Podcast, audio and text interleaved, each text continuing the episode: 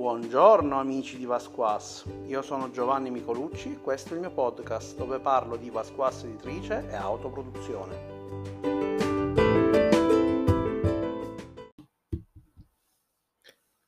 Allora ragazzi, mettetevi belli comodi oppure ascoltatemi mentre state facendo colazione, ascoltatemi mentre state cazzeggiando, magari facendo le faccende per casa perché siamo arrivati alla fine di un percorso per quanto riguarda lo sviluppo di Donum e ho intenzione questa volta di andare ad analizzare approfonditamente quelli che io considero gli appunti o i primi elementi che poi mi serviranno per creare il manuale di Donum.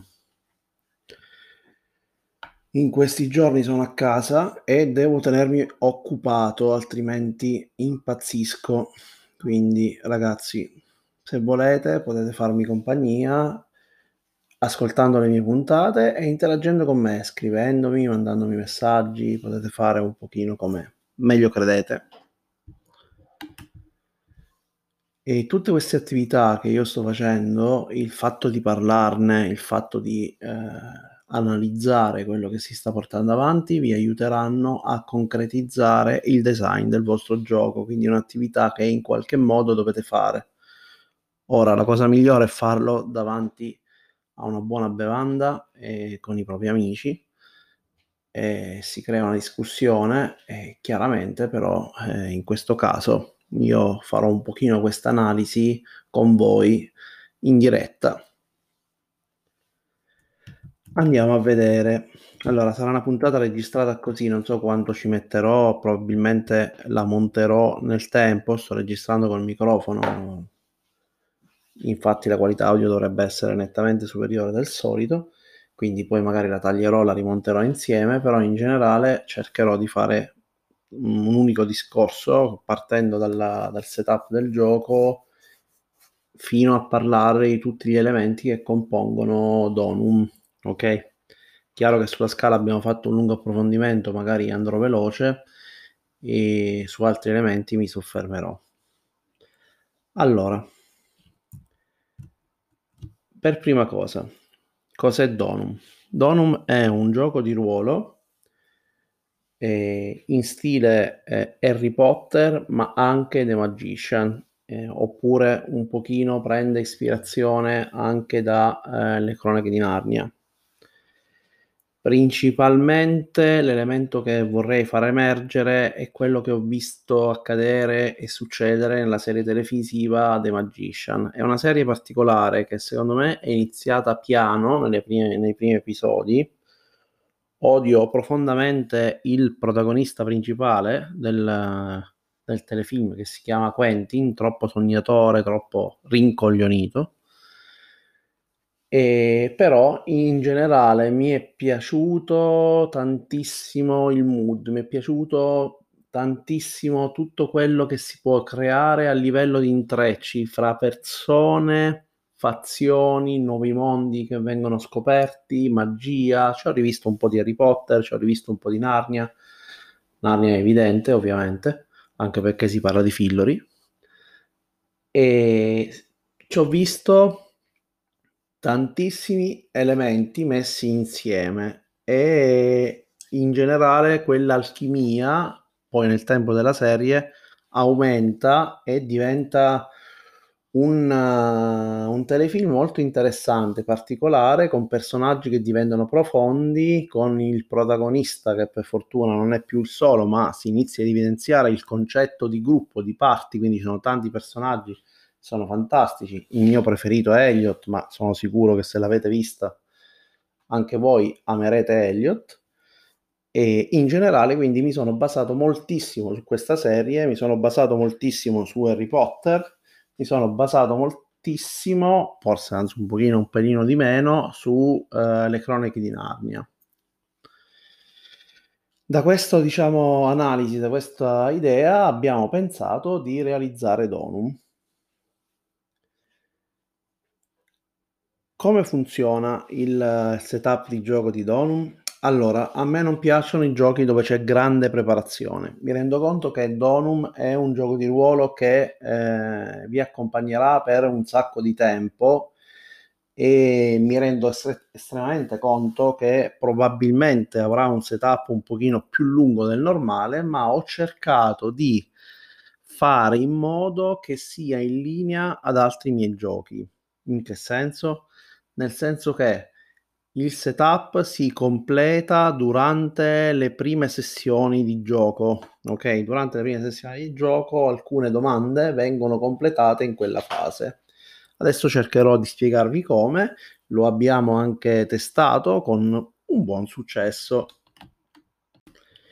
Partiamo con il setup del gioco.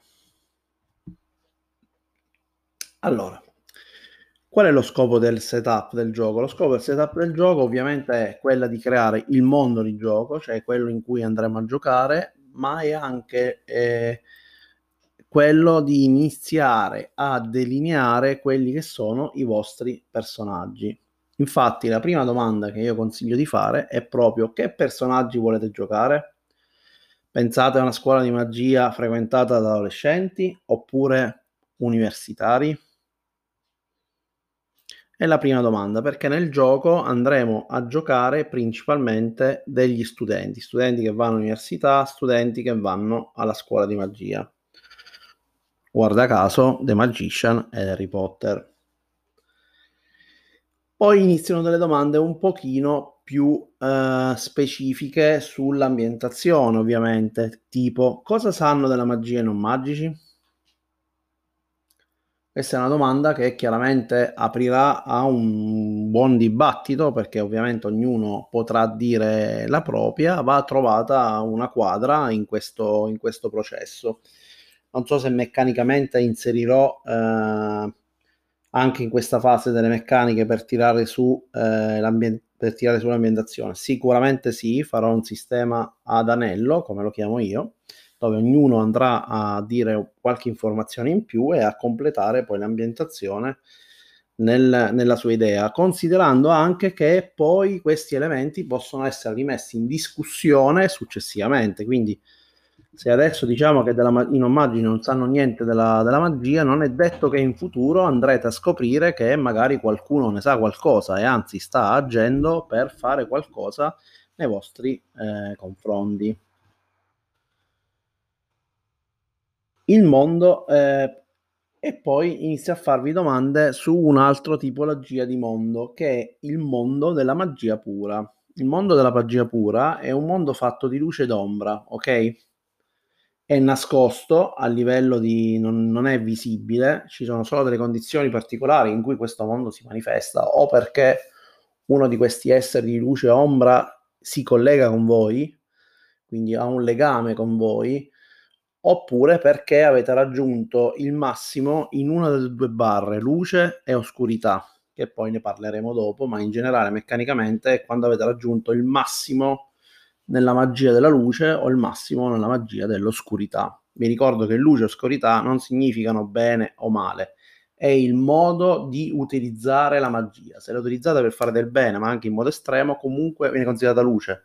Se la utilizzate per fare del male, per per non del male, ma per eh, costringere, per causare, per causare dolore, per esempio, eccetera, state utilizzando la magia con oscurità. Anche qui non è che bisogna fare granché, bisogna soltanto dire se eh, è un mondo parallelo, decidere se è un mondo parallelo, se invece è qualcosa che, che è comunque sempre presente, ma magari tu ci cammini anche in mezzo, ma e non è visibile, quindi tu non è visibile e percepibile da, dai normali sensi di un essere vivente. Un'altra domanda importante è questa. È possibile usare la magia nel mondo dei non magici?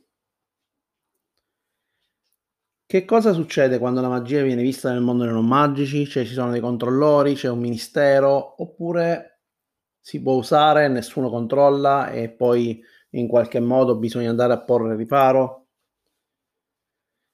Ci sono dei controllori della magia, ma soprattutto chi sono questi controllori? Cioè un ente ci deve essere, un ente magistrale, un ente che praticamente rappresenta la magia e che magari dà delle leggi, delle regole. E questo ente chi è? Che cosa sono? Come sono fatti? Poi, un'altra cosa molto interessante, raccontare un incidente conosciuto dai più, ai più ai mortali che non è stato possibile rimuovere del tutto. Una sorta di leggenda, no? Eh, quel bambino era spacciato, era finito sotto la macchina, ma a un certo punto un raggio di, di luce lo ha preso e portato da lontano dalla, dalla strada. Ok, è un miracolo, uh, potrebbe sembrare, ma in realtà è qualcuno che ha usato la magia per salvare una persona. E questa cosa chiaramente magari non è stata coperta completamente, la gente ne ha parlata, chiaramente non, non si ben capisce, c'è chi dice che è una stupidaggine, chi dice che è una leggenda, però voi sapete che è un vero incidente di magia. Potete chiaramente inventare qualcosa di più clamoroso, tipo lo, un palazzo che crolla e le persone che sono state tutte quante illese, un aereo che cade ma per qualche oscuro motivo, anche se è caduto ad altezze pazzesche, è riuscito ad ammalare e magari non è affondato e tutte cose che potete scegliere insieme e che poi vi potranno essere utili in futuro per costruirci sopra, per, per creare eh, scene interessanti. A questo punto è importante definire dove si trova la scuola di magia o l'accademia della magia. È un mondo parallelo? È comunque nel mondo dei non magici, ma è semplicemente nascosto dalla magia? Sono tutti elementi che potete decidere in questa fase. Per quanto riguarda invece l'ultima fazione, perché vi ricordo che il gioco ha quattro fazioni principali, no? C'è la magia magistrale della scuola, ci sono i non magici, ci sono i maghi reietti e la magia pura. Per quanto riguarda i reietti, invece, preferisco che in questa prima fase non vengano eh, presentati, ma va presentato il motivo per cui secondo voi i reietti non vengono invitati a partecipare a scuola. Perché dei maghi sono stati cacciati dalla scuola? Sono malvagi? Cosa vi ha detto la scuola? Cosa immaginate che, che cosa sia successo? Non sono degni di apprendere la magia? Oppure hanno avuto la magia per qualche motivo trovando qualcosa tipo un artefatto e chiaramente poi non dovrebbero averlo perché sono non magici e li avete in qualche modo e in qualche modo la, il, il, il, diciamo, il, mag- il magistero della magia, la scuola li considera comunque dei, come dei reietti, che è il termine corretto. E, insomma, potete andare a definire questi eh, elementi risposta a queste domande, praticamente avete dato una base d'idea di quello che potrebbe essere la vostra ambientazione. Ma vi ripeto, è un processo che inizia con queste domande, ma finisce durante le sessioni, quindi è qualcosa che potrete andare a modificare. Ci sono delle cose che magari adesso credete che verranno eh, poi magari svelate nel futuro come false o costruite e questi elementi sono fondamentali, cioè nel gioco principalmente c'è sempre la scoperta. Questo è un elemento fondamentale di tutti i giochi powered by Oscura Minaccia. Tutti i giochi di, questi, di, di questa linea hanno un'ambientazione che può essere definita dal gruppo, ovviamente potreste giocare in un mondo fantasy, mondo futuristico, e potrete, non solo questo, ma c'è sempre l'effetto scoperta, cioè nulla viene definito all'inizio.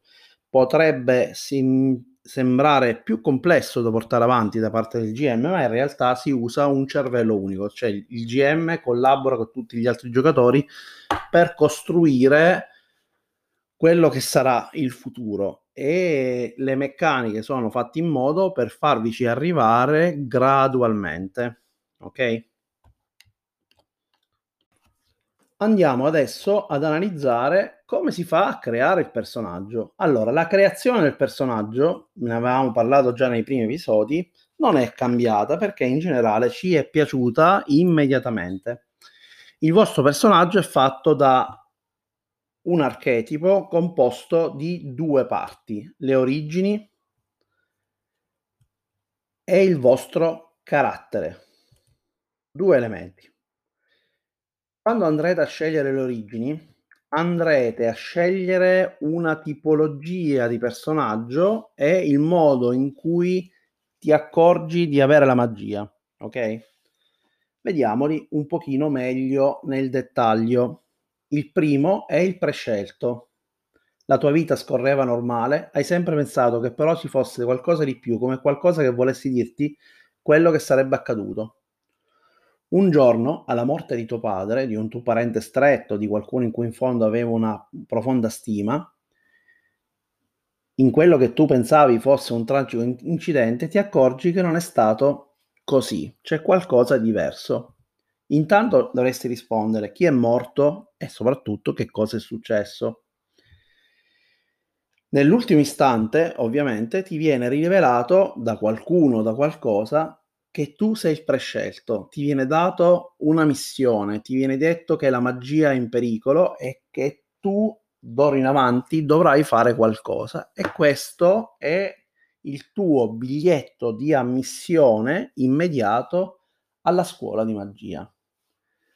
Vedete, inizi sempre con una situazione non chiara sul perché tu sei stato scelto per entrare nella scuola. In realtà non tutti gli archetipi sono così, ma c'è sempre qualcosa di particolare, c'è sempre qualcosa dietro che viene nascosto e che devi andare a scoprire, perché poi questi elementi ti serviranno per avere un tuo fine personale, cioè tu non avrai soltanto qualcosa che dovrai fare con il gruppo, ma avrai anche qualcosa che devi risolvere di tuo, di, intimamente del personaggio.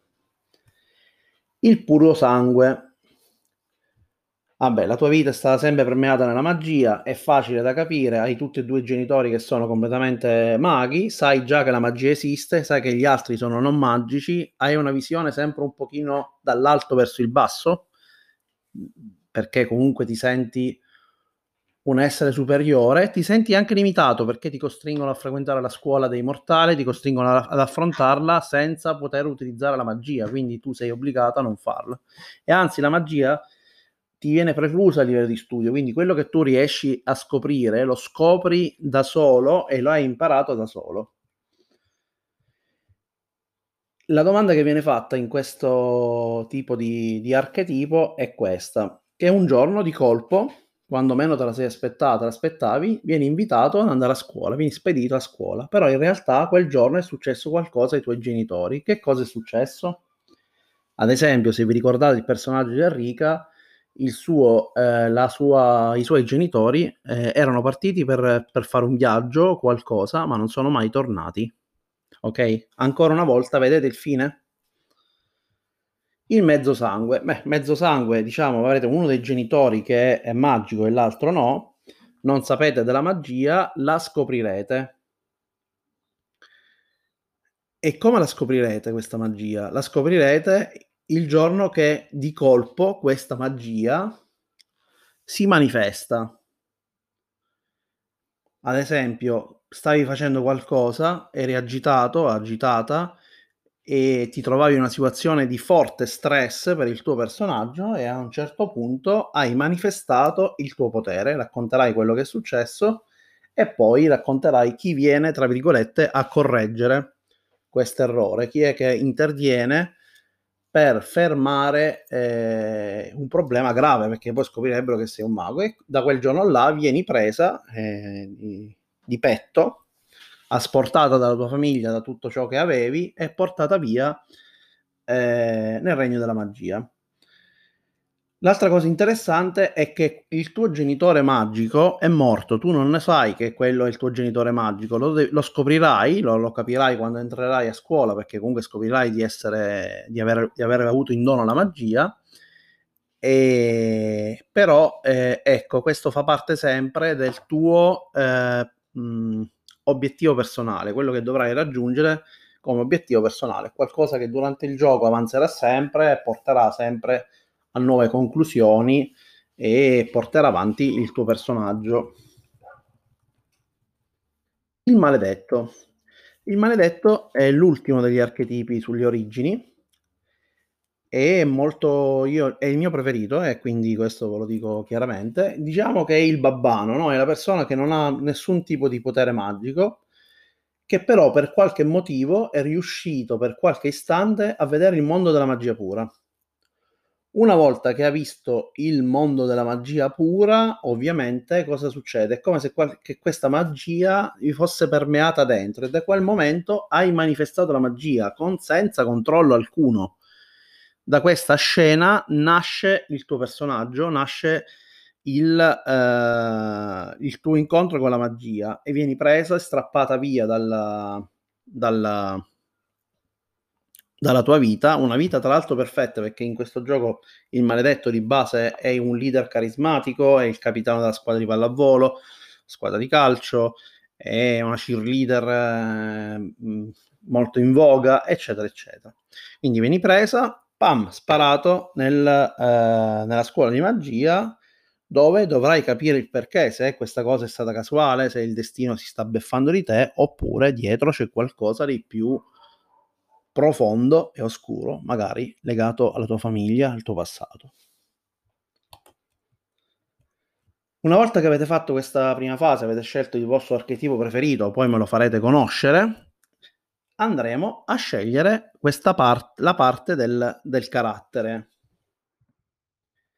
il carattere definirà appunto quello che tu sei in grado di fare principalmente eh, sulla parte sociale, sulla parte di eh, conoscenza, studi, eccetera, eccetera. I caratteri sono eh, in questo momento sono, sono sei, se non mi ricordo male, adesso li vediamo, e ve li vado un po' a elencare. C'è il solitario, è il tipo che praticamente pensa che tutto si possa risolvere da solo e non hai bisogno degli altri, non hai grosse capacità a legarti con gli altri, però in realtà è che hai paura di farlo e quindi il tuo problema è diciamo un altro. Io non, non faccio da solo perché non ho avuto mai qualcuno che nella mia vita mi ha aiutato e quindi penso che le cose si debbano fare tutte da solo e faccio fatica per questo motivo a socializzare con gli altri, ma ne hai bisogno. Vedete? C'è sempre questo risvolto evolutivo, perché comunque stiamo giocando personaggi o adolescenziali con i loro problemi o comunque nei primi anni di università, per capirci. Il ribelle, vabbè, il ribelle è il personaggio che eh, fa tutto contro quello che gli viene imposto, quindi ha paura delle imposizioni, l'imposizione stessa diventa quello con cui lotta e quindi il ribelle fa tutto quello che non andrebbe fatto e perché re- reputa che quella sia la sua vera forma di espressione e di libertà. In realtà ti senti fortemente incompreso, un po' per come ti esprimi, un po' perché non ti convenziona la società, però sei alla ricerca di qualcuno che ti sorrida o ti stimi per quello che sei, quindi hai comunque sempre una mancanza. È importante questo aspetto, perciò ve lo sto evidenziando. La regina. Vabbè, vuoi essere sempre al centro dell'attenzione, vuoi, essere, vuoi apparire sempre come quella perfetta, vuoi sempre sembrare uno scalino più in alto degli altri. Eh, però qual è il problema? Che tu ti senti una persona arrivata, però per rimanere a quell'altezza devi sempre spingerti a andare di su, in su. E in realtà fai tutta questa apparenza che tu ti sei creato è dovuta a un'eccessiva causata dai tuoi genitori che te l'hanno fatta crescere o obbligata o comunque perché eh, pensi che se non portassi, ti portassi avanti in questo modo, se non fossi il leader carismatico, non fossi la persona sempre in vista con la quale tutti vogliono avere amicizia perché porta, diciamo, fama, ecco, come un influencer, e, ecco, però in realtà di tutto è probabilmente pensi che quella sia l'unica dote che tu hai, non ne hai altre e quindi provi a portarti avanti così, ma in realtà hai sempre un grosso senso di vuoto.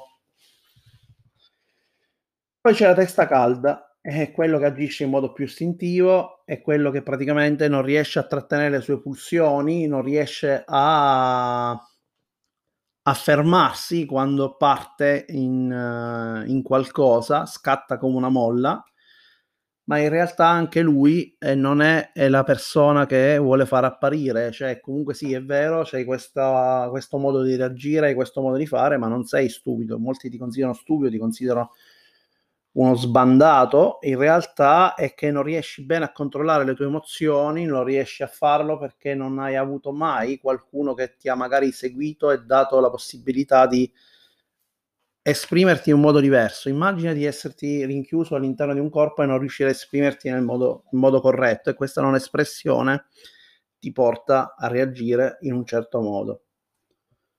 E di fatto questo, quel modo che tu hai trovato, è l'unico modo che hai trovato per affermarti nella tua vita. Poi c'è l'ambizioso. Allora, la, mentre abbiamo detto la regina è arrivata sostanzialmente, l'ambizioso è qualcuno che ambisce, che vuole crescere, vuole assetato di conoscenze, è assetato di poter raggiungere il massimo e lo vuole raggiungere sempre con ambizione, vuole essere messo portato in vista. Però la realtà è che non, anche qui la tua ambizione è forte perché vuoi raggiungere perché vuoi raggiungere con ambizione quello che, quello che ti prefiggi, vuoi cercare di eh, eccellere, però la realtà dei fatti è che la vetta è, è, bella, però si rimane soli, probabilmente cerchi qualcuno o qualcosa, sembra una puntata di psicologia per, da spiccioli, diciamo. Però in generale eh, ricordatevi che stiamo definendo il carattere del vostro personaggio e che questi elementi poi vi serviranno più avanti per mettere in gioco il vostro personaggio e portare avanti i rapporti con gli altri giocatori o PNG. Infine c'è il determinato, eh, quello che praticamente fa tutto eh, perché deve, deve, farlo per dovere, ok? Più per dovere che per, per altro, e lo fa nel modo più determinato possibile. L'ambizione, capito, è, va oltre i tuoi livelli, tu invece no, devi raggiungere quello che vuoi fare, lo fai al massimo, ti applichi in tutto quello che devi fare perché hai questo forte senso del dovere. E però questo tuo essere sempre determinato, cosa ti porta ad avere nei confronti degli altri? Cosa, come ti troverai poi quando ti, ti affronterai gli altri? Ti vedranno sempre come il secchione, il classico secchione della classe? Come quello che non è in grado di... Cioè, perché per, che per raggiungere il massimo sta sempre sui libri a studiare, però poi alla fine di tutto non è in grado di spiccicare due parole con un compagno di classe, una compagna o viceversa?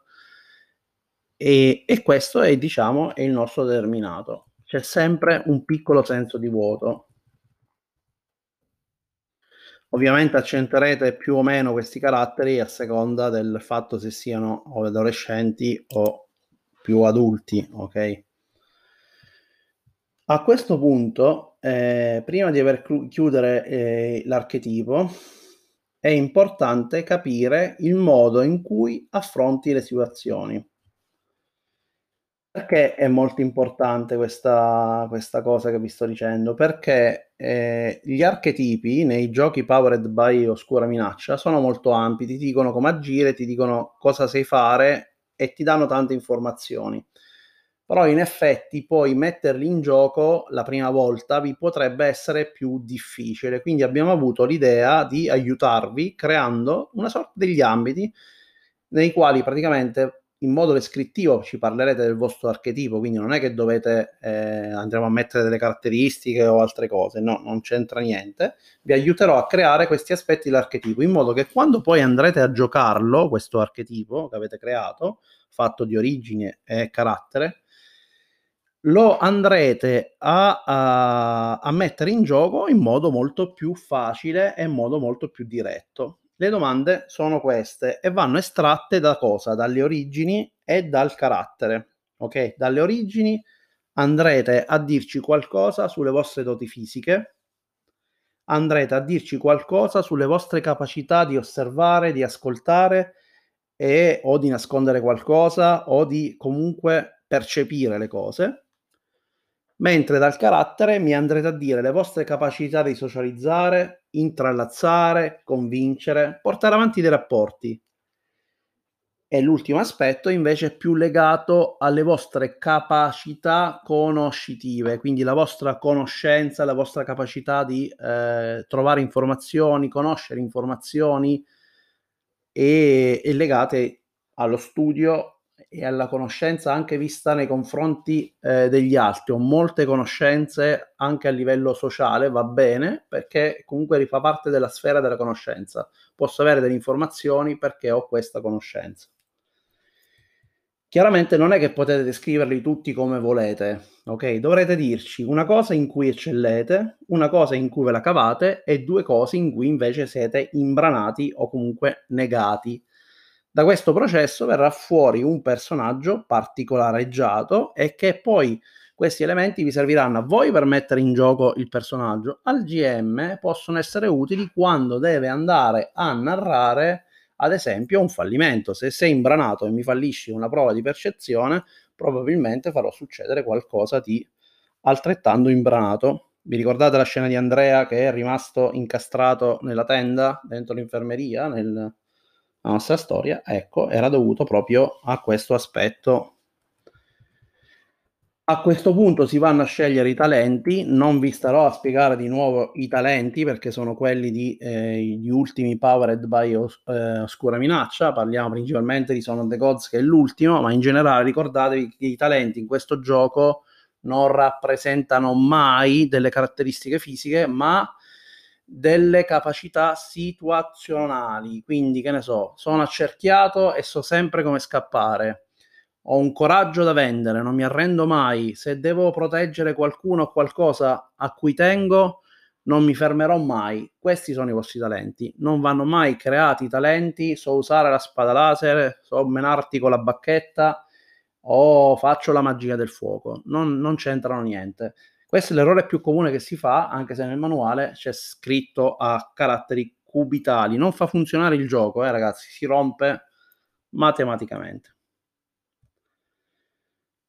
Ok, quindi non aggiungo molto sui talenti, ne sceglierete un paio come sempre, poi potrete aggiungerli, modificarli, fare un pochino come volete una volta capito come funzionano. A questo punto non vi resta altro che fare una cosa, scegliere il tipo di magia. Ovviamente il tipo di magia, la magia ha degli ambiti. C'è l'ambito sociale, l'ambito della magia difensiva curativa, ambito della, della, mutazione, della magia illusoria, della percezione. C'è la magia distruttiva che causa ovviamente eh, qualcosa c'è la magia della conoscenza, la magia dell'evocazione, la magia della creazione, potete crearne anche di vostri, quindi se vi viene in mente un nuovo ambito che volete creare, lo potete creare. Attenzione, sono ambiti questi, questi poteri. C'è un gabbiano che mi si è appoggiato sopra il balcone, adesso se n'è andato. Bellissimo. E comunque, e quindi potete creare questi, questi, ambiti. Una volta che li avete creati, li avete, eh, avete, potete crearlo e sceglierlo ovviamente. Ne potete scegliere inizialmente solo uno. Quella sarà la vostra magia. Nel manuale non scriverò come e cosa fa la magia, cioè il modo cui, in cui voi ottenete la magia lo potrete scegliere direttamente. Se mi dite che utilizzate elementi alchemici, usate elementi alchemici. Se mi dite che avete bisogno della bacchetta, utilizzerete la bacchetta. Se mi dite che dovete pronunciare delle parole, pronuncerete delle parole. Se mi dite che dovete disegnare dei, delle rune in aria, farete delle rune in aria. Sarete voi a sceglierlo e sarà il modo vostro di fare la magia, di portare avanti la magia.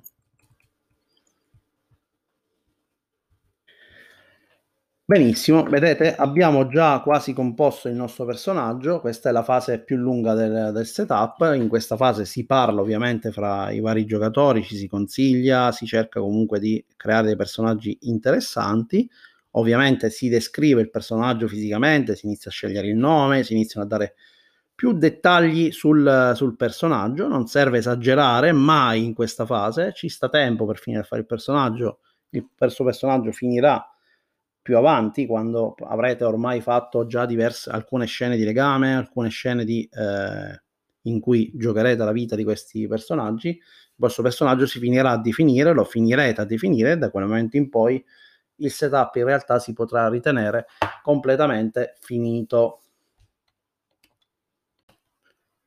Ok, adesso che abbiamo praticamente definito l'archetipo, abbiamo definito gli ambiti, abbiamo scelto il tipo di magia, non ci resta altro che fare l'ultima parte, che è quella dei legami. I legami sono fondamentali per, eh, per il gioco, lo sapete, sono una delle meccaniche più importanti di, eh, Powered by Oscura Minaccia.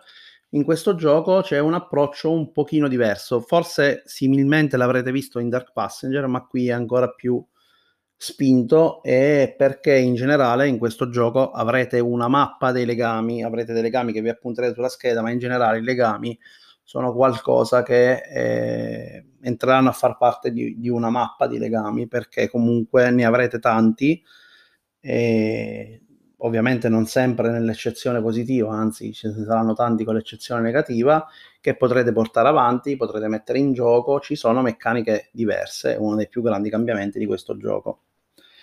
Per prima cosa c'è da parlare di un, un luogo a te caro. Potete sceglierlo voi. Può essere già nella scuola di magia o potrebbe essere al di fuori.